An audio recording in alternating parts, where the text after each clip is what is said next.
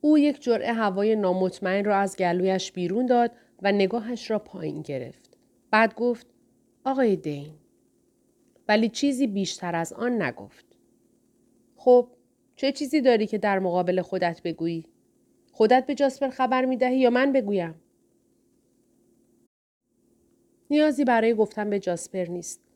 موضوع اینه که ما قبلا با هم بیرون می رفتیم و من برای فراموش کردن آن مرد مشکل داشتم و فکر کردم که خب اهمیتی نداره که من چه فکر کردم.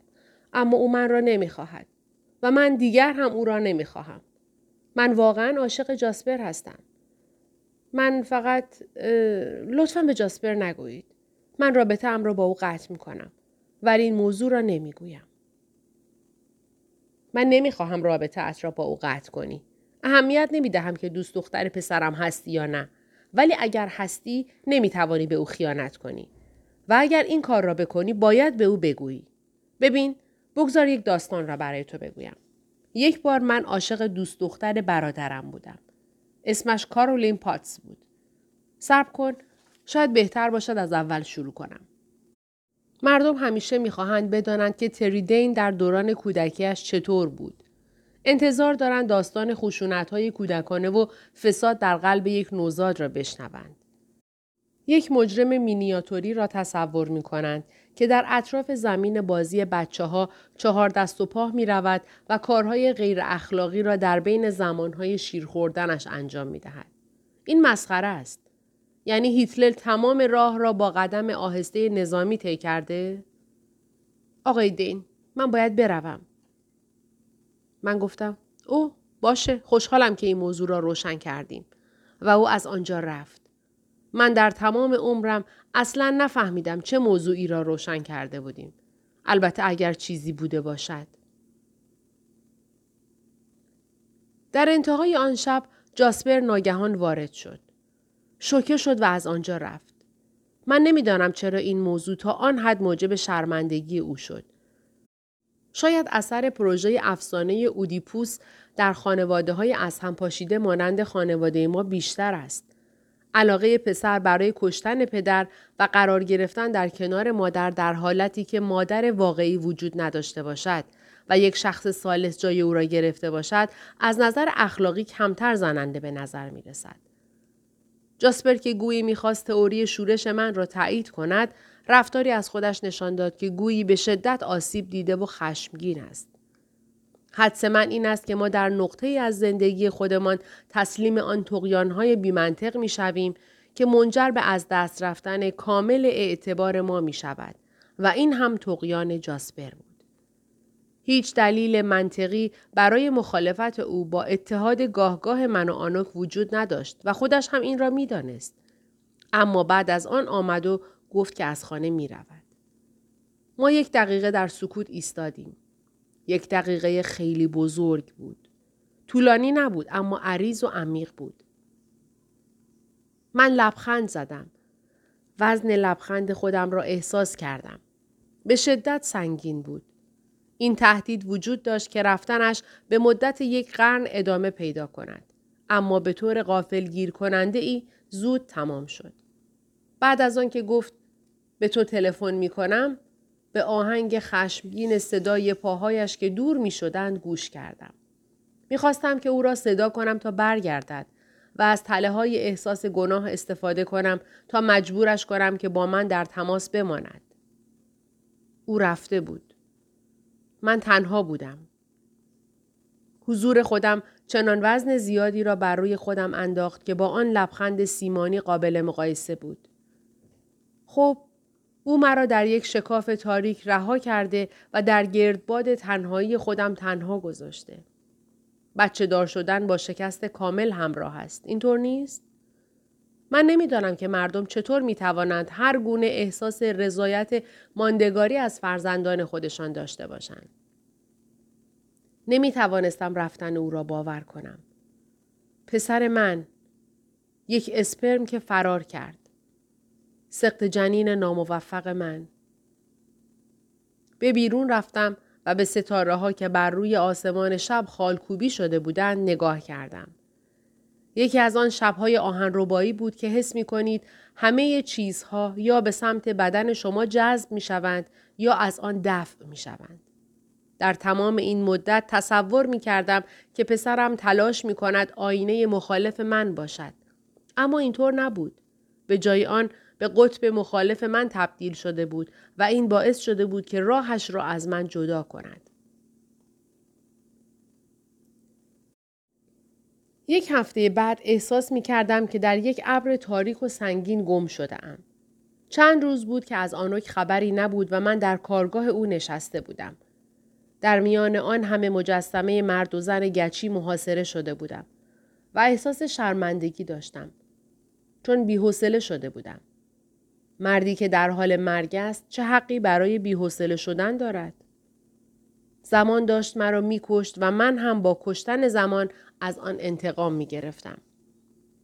جاسپر رفته بود. آنوک مرا ترک کرده بود. تنها کسی که برایم باقی مانده بود ادی بود، اما فقط می‌توانستم او را برای مدت کوتاهی تحمل کنم. شرم‌آور است که انسان نتواند بیرون برود و مردم را فقط برای ده دقیقه ببیند. این تمام ارتباط‌های انسانی بود که من در مدت سه روز برای ادامه راه زندگی نیاز داشتم. بعد به ده دقیقه دیگر نیاز پیدا می کردم. اما نمی شود میهمان را برای مدت ده دقیقه دعوت کرد. آنها می مانند و همچنان می مانند و اصلاً نمی روند و من همیشه مجبور می شوم یک چیز ناراحت کننده مانند شما حالا بروید را بگویم. سالها بود که جمله مورد علاقه ام را به کار می بردم. من بیش از این مزاحم شما نمی شوم یا نمی خواهم بیش از این وقت شما را بگیرم. اما این جمله ها هرگز موفقیت آمیز نبودند. تعداد افرادی که هیچ کاری برای انجام دادن و هیچ جایی برای رفتن ندارند و هیچ کاری را بهتر از تسلیم کردن تمام مدت عمر خودشان به صحبت‌های بیهوده ندارند بسیار زیاد است. من هرگز این موضوع را نفهمیده بودم. وقتی صدای آنوک را شنیدم که اسمم را صدا می کرد، موجی از لذت خالص از قلبم گذشت و فریاد زدم اینجا هستم، در کارگاه، و حس کردم که ضربان قلبم با اشتیاق بالا می رود. در همان حال این نکته خام به ذهنم رسید که باید لباسهایم را بیرون بیاورم. آنقدر برای رسیدن به او مشتاق بودم که به سختی می شود گفت به یاد دارم چطور لباسهایم را بیرون آوردم و با خوشحالی به او نگاه کردم. در ابتدا متوجه اخم بر روی صورتش نشدم. بعد به فکرم رسید که چطور در بین بزرگترین کلکسیون مجسمه مرد و زن در کمین نشسته بودم و بدن خودم در مقایسه با آنها اصلاً قابل مقایسه نبود. در دفاع از خودم باید بگویم که بدنهای آنها در اطراف من هیچ کدام با مقیاس واقعی ساخته نشده بودند. بعد او گفت من تنها نیستم. و البته چه کسی باید سرش را از کنار در بیرون می آورد به غیر از اسکار هابز؟ او برای تایید خونسردی تزلزل ناپذیرش مستقیم به سراغ اصل مطلب رفت. من خبرهایی برای شما دارم. می خواهم به شما کمک کنم که یکی از ایده های خودتان را عملی کنید. حس کردم که نزدیک از خرد و تکه تکه شوم و یا اینکه مانند یک تخت سنگ منجمد شوم. با عجله گفتم محض رضای خدا چرا؟ بعد گفتم کدام یکی؟ فکر کردم که درباره آن صحبت می‌کنیم. عملی شدن کدام ایده را بیشتر از همه می‌خواهید ببینید؟ سؤال خوبی بود. من اصلاً نمی‌دانستم. چشمهایم را بستم. یک نفس طولانی کشیدم و به عمق ذهنم شیرجه رفتم. شنا کردم و به انتهای آن رسیدم و در فاصله یک دقیقه احتمالاً بیش از صد طرح احمقانه را انتخاب کردم و کنار گذاشتم. بعد موردی که می‌خواستم را پیدا کردم. ایده‌ای که عملی بود. پلک‌هایم مانند فنر به بالا پریدند. اعلام کردم می‌خواهم همه افراد در استرالیا را میلیونر کنم. او گفت انتخاب هوشمندانه‌ای بود. و من بلافاصله فهمیدم که یکدیگر را درک می‌کنیم. چطور می‌خواهید این کار را بکنید؟ به من اعتماد کنید. حساب همه کارها را کردم. به شما اعتماد کنیم؟ البته از آنجا که شما یک بازیکن عمده در ازدحام بین الملل هستید، من نمیتوانم به شما اعتماد کنم. شما باید به من اعتماد کنید. موقعی که وقتش برسد جزئیات را به شما میگویم. او گفت باشه. باشه؟ یک دقیقه صبر کن. در این مورد جدی هستی؟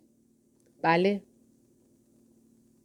در سکوت وحشتناکی که بعد از این روند غیر محتمل رویدادها برقرار شد، من متوجه شدم که اسکار که معمولاً هیچ حالتی در چهرهش وجود نداشت، با حالتی به آنوک نگاه می کند که گویی با یک چیزی در طبیعت خودش در جنگ است.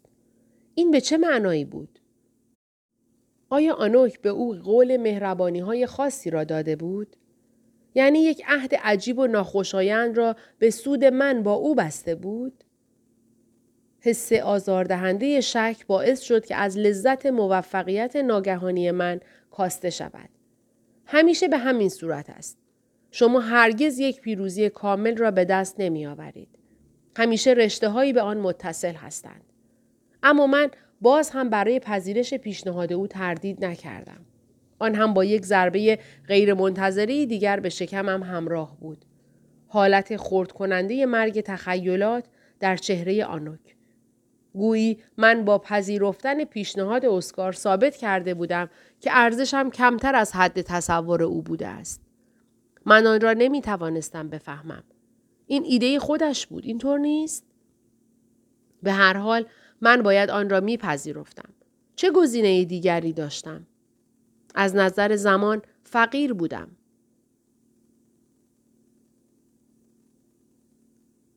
فصل دو. مستقیم به حالت نبرد وارد شدیم. اولین موضوع مربوط به اذهان عمومی بود. باید اشتهای اذهان عمومی را برمی انگیختیم. اسکار باهوش بود. فرصت را تلف نکرد. صبح روز بعد، قبل از آنکه حتی به درستی درباره چگونگی عملی شدن این طرح مسخره صحبت کرده باشیم، عکس من را بر روی جلد خبرنامه مصور روزانه چاپ کرد و تیتر این مرد می‌خواهد شما را ثروتمند کند را بالای آن نوشت. کمی رقت‌انگیز بود. زیاد زیبا نبود، اما مؤثر بود و همین برای من کافی بود. پایان رسمی زندگی من به عنوان یک مرد نامرئی. یک گزارش بسیار کوتاه از وقایع زندگیم نوشته شد که جزئیات در آن نبود. اما نکته‌ای که بیش از همه چیز باعث خشم می‌شد این بود که من به عنوان برادر خلافکار برجسته تریدین به مردم استرالیا معرفی شدم. من روزنامه را ریز ریز کردم. بعد زنگ تلفن به صدا درآمد و پست‌ترین انواع زندگی انسانی در انتهای دیگر خط ایستاده بودند. یعنی خبرنگارها. خودم را وارد چه کاری کرده بودم؟ تبدیل شدم به یک چهره مردمی مانند آن است که انسان مقداری گوشت تازه در جیبش داشته باشد و بخواهد با یک سگ روتوایلر دوست شود. همه آنها می‌خواستند جزئیات را بدانند که من چطور می‌خواهم این کار را انجام بدهم. اولین مورد که داستان را پیگیری کرد، یک تولید کننده تلویزیونی برنامه‌های موضوعات جاری بود که می‌خواست بداند می‌تواند با من برای یکی از قسمت‌های برنامه‌اش مصاحبه کند یا نه. من گفتم البته که نه و تلفن را قطع کردم. این فقط یک عکس‌العمل ناگهانی بود. آنوک گفت تو باید طرح خودت را علنی کنی. با صدای ضعیفی گفتم لعنت به این. می دانستم که حق با اوست. اما چطور می توانستم با این خبرنگارها صحبت کنم؟ وقتی که تمام صدای درون مغزم در پرسش‌های آنها غرق می‌شد و فقط سر و صدای پژواک یک خشم کهنه باقی می‌ماند، معلوم شد که من از آن نوع افراد هستم که می‌توانند یک کینه را در تمام عمر در دل نگه دارند. هنوز هم به شدت به خاطر آزارهای بی‌رحمانه‌ای که رسانه‌ها در جریان وحشیگری تری به خانواده ما رسانده بودند خشمگین بودم. چه کار می‌خواستم بکنم؟ آنها همچنان تلفن می‌کردند و تلفن می‌کردند و باز هم تلفن می‌کردند. از من درباره خودم، طرحی که دارم و برادرم می‌پرسیدند. صداهای متفاوت با پرسش‌های یکسان. وقتی از خانه بیرون رفتم صدای آنها را شنیدم که از جایی در داخل مارپیچ هزارتو فریاد می‌زدند. هلیکوپترها در بالای سر می‌چرخیدند. به داخل خانه رفتم، در را قفل کردم، به رخت خواب رفتم و چراغ‌ها را خاموش کردم. حس کردم که کل جهان من در آتش می‌سوزد. می‌دانستم که خودم این کار را با خودم کردم، اما این باعث نمی‌شد که کار ساده‌تر شود، بلکه وضعیت را بدتر می‌کرد. برنامه تلویزیونی موضوعات روز به هر حال آن داستان را به نمایش گذاشت و اسکار هابز با آنها مصاحبه کرد. ظاهراً نمی‌خواست اجازه دهد مردم گریزی من همه چیز را خراب کند. با وحشت دیدم که یک فیلم از خودم که مربوط به زمان طغیان تری بود را از آرشیو بیرون کشیدند. چون من در آن زمان تلویزیون تماشا نمی کردم، هرگز آن فیلم را ندیده بودم. همین بود. شهر ما که دیگر وجود نداشت. همان شهری که من با رصدخانه خودم به آتش کشیده و نابود کرده بودم. درست همانجا در تلویزیون همه دوباره زنده شده بودند. مادرم، پدرم، تری و حتی خودم. حتی خود من در هفده سالگی. باور آنکه هرگز تا آن اندازه جوان بوده باشم غیر ممکن بود و آنقدر لاغر و آنقدر زشت.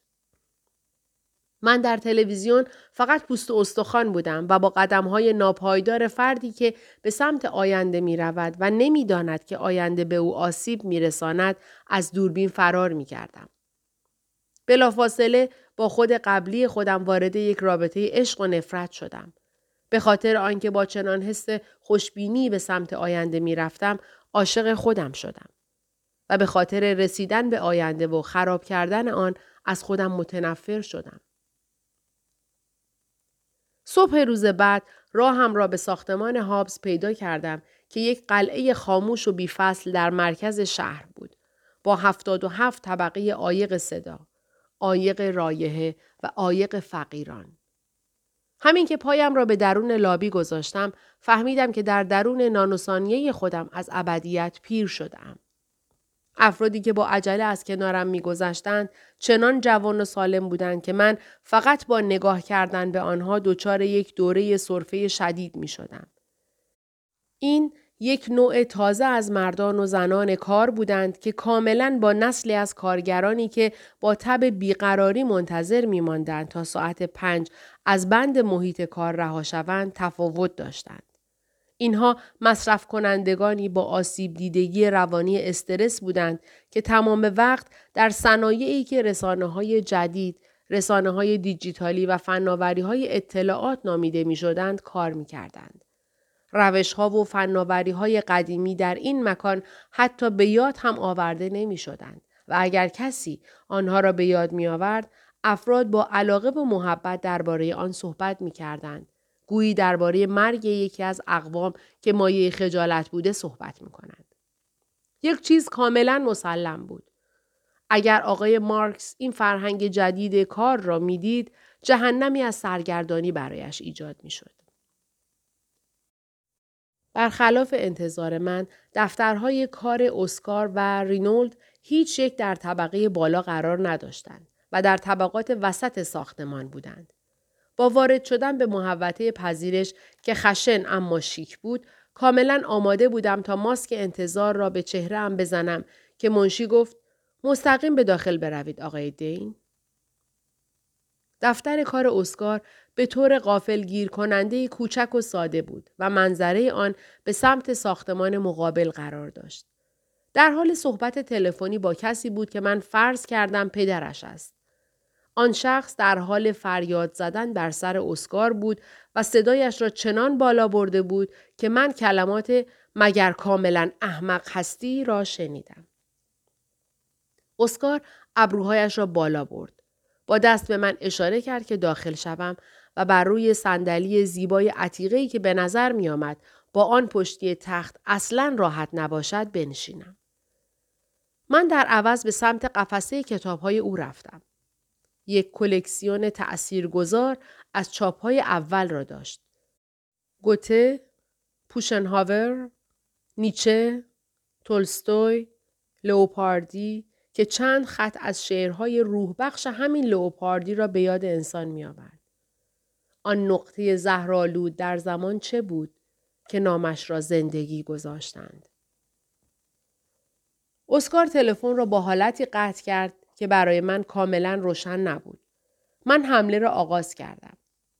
گوش کن اسکار، من به تو اجازه ندادم که با اسم برادرم در اطراف جولان بدهی. این موضوع هیچ ارتباطی با او ندارد. من پول این طرح را می دهم. نیازی به اجازه شما ندارم. هی، این درسته. نیاز نداری. گوش کن مارتین، تو باید قدردان باشی. به نظر من برادرت در زمان خودش یک دیوانه خطرناک بود که استرالیا اصلاً نباید وجود او را جشن می گرفت. من که تا مغز استخوان خوشحال شده بودم فریاد زدم خب او همین طور بود. چون این حقیقت دارد که هیچ کس تا قبل از آن این نظر را به زبان نیاورده بود. خب فردی کور هم میتواند این را ببیند. مشکل این است که این کشور واقعاً عاشق او بود و نسبت نزدیکی که تو با او داری این اعتبار را به تو میدهد که مردم تو را جدی بگیرند. باشه، ولی من نمیخواهی که ما همچنان به موضوع ادامه بدهیم. این طرح توست. نوبت توست که در زیر نور افکن قرار بگیری و نمیخواهی برادرت که مدت هاست مرده از داخل قبرش روی تو سایه بیاندازد. رفیق این درسته. مارتی، بعد از هفته اول تو به جایگاه خودت میرسی. نگران نباش. من باید اعتراف میکردم که اسکار هابز یک جنتلمن واقعی است. در واقع هر بار که او را ملاقات میکردم بیشتر مرا جادو میکرد. به نظر میرسید که دقیقاً من را میفهمد. من فکر کردم شاید مردم باید این حقیقت را درک کنند که ترجیح خویشاوندان برای استخدام در مشاغل الزاماً به معنای به کار گماشتن یک احمق نیست. به هر حال بیا به جزئیات برسیم. طرح تو چی هست؟ باشد. ساده است. تو آماده ای؟ آماده. باشد. به این گوش کن. با حدود بیست میلیون نفر جمعیتی که ما داریم، اگر هر نفر در هر هفته فقط یک دلار را با پست به یک آدرس مشخص بفرستد و آن پول به بیست قسمت تقسیم شود، در هر هفته از سال دقیقاً بیست خانواده استرالیایی میلیونر می شوند. همین؟ همین؟ ایده تو همینه؟ ایده من همینه. اسکار به پشتی صندلی‌اش تکیه داد و چهره متفکرانه‌ای به خودش گرفت. مانند همین چهره معمولی او بود، فقط کمی کوچکتر و کمی هم گرفته تر. سکوت باعث شد که من احساس ناراحتی کنم. من چند جزئیات دیگر را برای پر کردن ماجرا به او گفتم. حالا چه می شود اگر بعد از هفته اول افرادی که تازه میلیونر شده اند فقط برای یک بار هزار دلار را به عنوان تشکر بپردازند؟ این به معنی آن است که ما بعد از هفته اول همیشه به اندازه بیست هزار دلار برای تأمین هزینه‌های سرپرستی این طرح در اختیار داریم. سر اسکار با ریتم موزون شروع به حرکت تاییدی کرد. من ادامه دادم. بنابراین طبق محاسبات من در پایان سال اول هزار و چهل خانواده میلیونر شده‌اند. تا سال دوم دو هزار و هشتاد خانواده، تا سال سوم سه هزار و صد و بیست خانواده میلیونر شدند و به همین ترتیب. حالا سه هزار و صد و بیست خانواده میلیونر در سه سال کاملا خوبه. ولی با این سرعت هنوز هم نوزده هزار و دویست و سی سال طول می کشد تا تک تک استرالیایی ها میلیونر بشوند. تازه اگر حتی نرخ رشد جمعیت را هم در نظر نگیریم. یا کاهش جمعیت. یا کاهش جمعیت. روشن است که برای رشد نمایی تعداد استرالیایی‌های میلیونر نیاز داریم که مقدار پرداخت را هر سال یک دلار افزایش بدهیم. بنابراین در سال دوم هر هفته دو دلار می‌گذاریم، یعنی چهل میلیونر در هفته یا دو هزار و هشتاد میلیونر در سال. در سال سوم هر هفته سه دلار می‌گذاریم و سه هزار و صد و بیست میلیونر در آن سال داریم و به همین ترتیب ادامه می دهیم تا همه مردم استرالیا میلیونر بشوند. ایده تو اینه. ایده من اینه. اسکار گفت می دانی چیست؟ آنقدر ساده است که در واقع ممکن است موفق بشود. من گفتم حتی اگر موفق هم نباشد، پس چه کار دیگری می‌خواهیم با این نقطه زهرآلود در زمان که نامش را زندگی گذاشته‌اند انجام بدهیم؟ مارتین: این را در مصاحبه نگو. باشد؟ من شرمنده شدم و با حرکت سرم تایید کردم. شاید او متوجه نقل قول نشده بود، چون آن را به زبان ایتالیایی نگفتم. آن شب ادی با همان شلوار پارچه‌ای اتو کشیده معمول و پیراهن بدون چروک خودش ناگهان در خانه ظاهر شد و حالت چهرهش باعث شد به این فکر کنم که آنها در فروشگاه‌های چند منظوره خودشان در آسیا مانکن‌های آسیایی هم دارند یا نه. مدتی بود که او را ندیده بودم. ادی همیشه در حال غیب شدن و ظاهر شدن بود. کارش همین بود. با دیدن او ناگهان این فکر خودم را به یاد آوردم که او در تمام این مدت از من متنفر بوده است. با دقت به او نگاه کردم. خودش را رسوا نمی کرد. شاید آنقدر به مدت طولانی وانمود کرده بود مرا دوست دارد که فراموش کرده بود در حال وانمود کردن است. اصلاً چرا باید وانمود می کرد که دوستم دارد؟ به خاطر کدام حیله شیطانی؟ احتمالاً چنین چیزی وجود نداشت. این کار فقط برای جبران کمی از تنهایی‌هایش بود. فقط همین. من ناگهان برای کل دوران خودمان احساس تأسف کردم. پرسیدم تو کجا بودی؟ تایلند. میدانی؟ اگر تو باشی از تایلند خوشت میآید. باید فکر کنی که یک روزی به آنجا بروی. اصلاً چرا باید از تایلند خوشم بیاید؟ به تو میگویم که فکر میکنم از کجا خوشم میآید.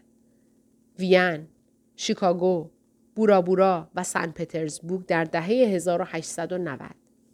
در مورد تایلند مطمئن نیستم. تو آنجا چه کار میکردی؟ من امروز عکس تو را روی صفحه اول روزنامه ندیدم. ممکنه دیده باشی. چه خبر شده؟ ماجرا را به او گفتم. همانطور که ادی گوش میداد، به نظر می رسید که چشمهایش به عمق بیشتری در جمجمه اش فرو می رفتند. گفت ببین، من در حال حاضر مشغول هیچ کاری نیستم. همانطور که می دانی، کارها در این اواخر برای من کمی بد پیش رفتند. فکر نمی کنم که تو برای این کار میلیونر کردن همه مردم به کمک نیاز داشته باشی؟ گفتم شاید، چرا که نه؟ این حقیقت داشت که شانس ادی با او یاری نمی کرد. او هم زندگیش را خراب کرده بود. کلوب‌های رقصی که مدیریت آن را به عهده داشت، که یکی از آنها را خودم در یک لحظه فروپاشی روانی با ماشین تا حدود زیادی نابود کرده بودم، توسط پلیس تعطیل شده بود، چون دخترهای آنجا هنوز به سن قانونی نرسیده بودند. همینطور هم آن کلوب‌ها به خاطر معاملات مواد مخدر شناخته شده بودند و یک شب تیراندازی منجر به مرگ در آنها صورت گرفت که از بدترین نوع ممکن بود. ادی در طول این بدبختی ها کاملا خونسرد مانده بود و من مشکوک شده بودم که این حتی فقط یک صورت ظاهری هم نیست. او یک روش خاص برای جدا ماندن از مشکلات فیزیکی برای خودش داشت. مانند آن بود که اتفاقات در نوعی واقعیت رخ می دهند که او فقط با دوربین دوچشمی از دور به آنها نگاه می کند. بنابراین وقتی از من پرسید که می تواند بخشی از برنامه میلیونر باشد، البته قبول کردم. وقتی یک نفر که به شما نزدیک است و هرگز چیزی را از شما نخواسته، بالاخره از شما تقاضایی می کند. موضوع کاملا تاثیرگذار است. در ضمن، من هنوز هم تمام پولی که به من قرض داده بود را به او بدهکار بودم و این راهی برای پرداخت دینم به او بود. با توجه به آنکه در زمینه مدیریت تجربه داشت، من پیشنهاد کردم که جنبه مدیریت برنامه را به عهده بگیرد. در واقع خیالم تا حدود زیادی آسوده شده بود. فقط می‌خواستم ببینم که این ایده به تحقق می‌رسد. خودم شخصاً نمی‌خواستم اصلاً کاری با مسائل سرپرستی داشته باشم. ادی دستهایش را به هم کوبید و گفت من نمی‌توانم باور کنم که تو می‌خواهی مردم را میلیونر کنی. کمی مثل این است که نقش خدا را بازی کنی. درسته؟ واقعا؟ نمیدانم. برای یک لحظه اینطور به فکرم رسید.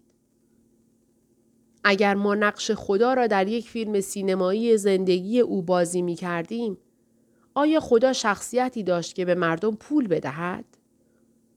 من حدس می زنم حتی خدا که ابدیت را در دستهای خودش دارد هم روزی با کمبود ایده های جدید روبرو می شود.